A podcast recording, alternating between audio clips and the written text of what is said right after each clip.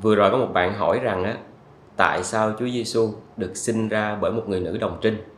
Đây có phải là một cái hình thức sinh sản vô tính của loài người mà khoa học chưa có phát minh ra hay không? Tôi xin trả lời câu hỏi này của bạn với bốn ý.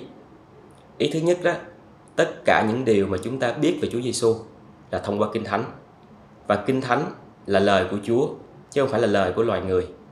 Và chúng ta biết rằng Kinh Thánh không có tìm kiếm sự chấp nhận từ loài người nhưng nhờ Kinh Thánh thì loài người biết được ý định của Đức Chúa Trời mà vâng phục theo. Một ví dụ đơn giản, Kinh Thánh nói rằng bạn là một người tội lỗi. Nếu như bạn không tin nhận Đức Chúa Trời thì bạn sẽ không có chấp nhận cái điều này. Ý thứ hai liên quan trực tiếp đến câu hỏi này. Tôi tin Đức Chúa Giêsu được sinh ra bởi một người nữ đồng trinh bởi vì tôi tin vào cái quyền năng vô hạn của Đức Chúa Trời. Ngài có chương trình, có kế hoạch và Ngài có quyền làm trên tất cả muôn loài một ví dụ đơn giản, tất cả những cái căn biệt thự ở Phú Mỹ Hưng đều được thiết kế bởi một người kiến trúc sư. Và ông ta quy định rằng, mỗi căn villa biệt thự đó, nó sẽ có 5 phòng ngủ, có hồ bơi, có cái cổng, vân vân. Nhưng đặc biệt, có một cái căn biệt thự ngay góc đường đó, thì nó có lầu, nhưng mà không có cầu thang. Và không có cái cổng nào hết á. Thì đối với logic thông thường của một người á, người ta không chấp nhận điều này.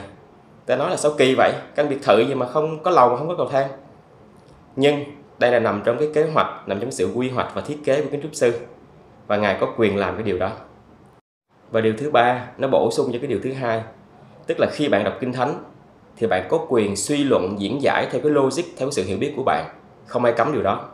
Nhưng, bạn không thể nào dựa vào cái suy diễn theo logic của bạn để bạn kết luận rằng kinh thánh phải hiểu thế này mới đúng.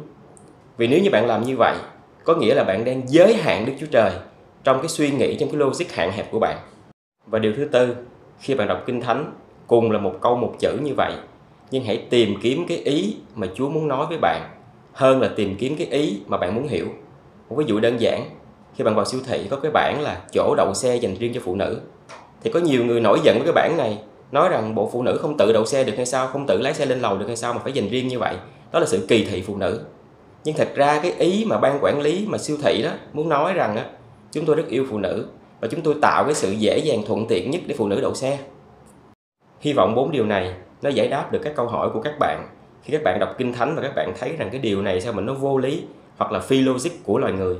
Các bạn nên nhớ rằng Đức Chúa Trời là đấng tạo dựng nên loài người, chứ không phải là ngang hàng với loài người.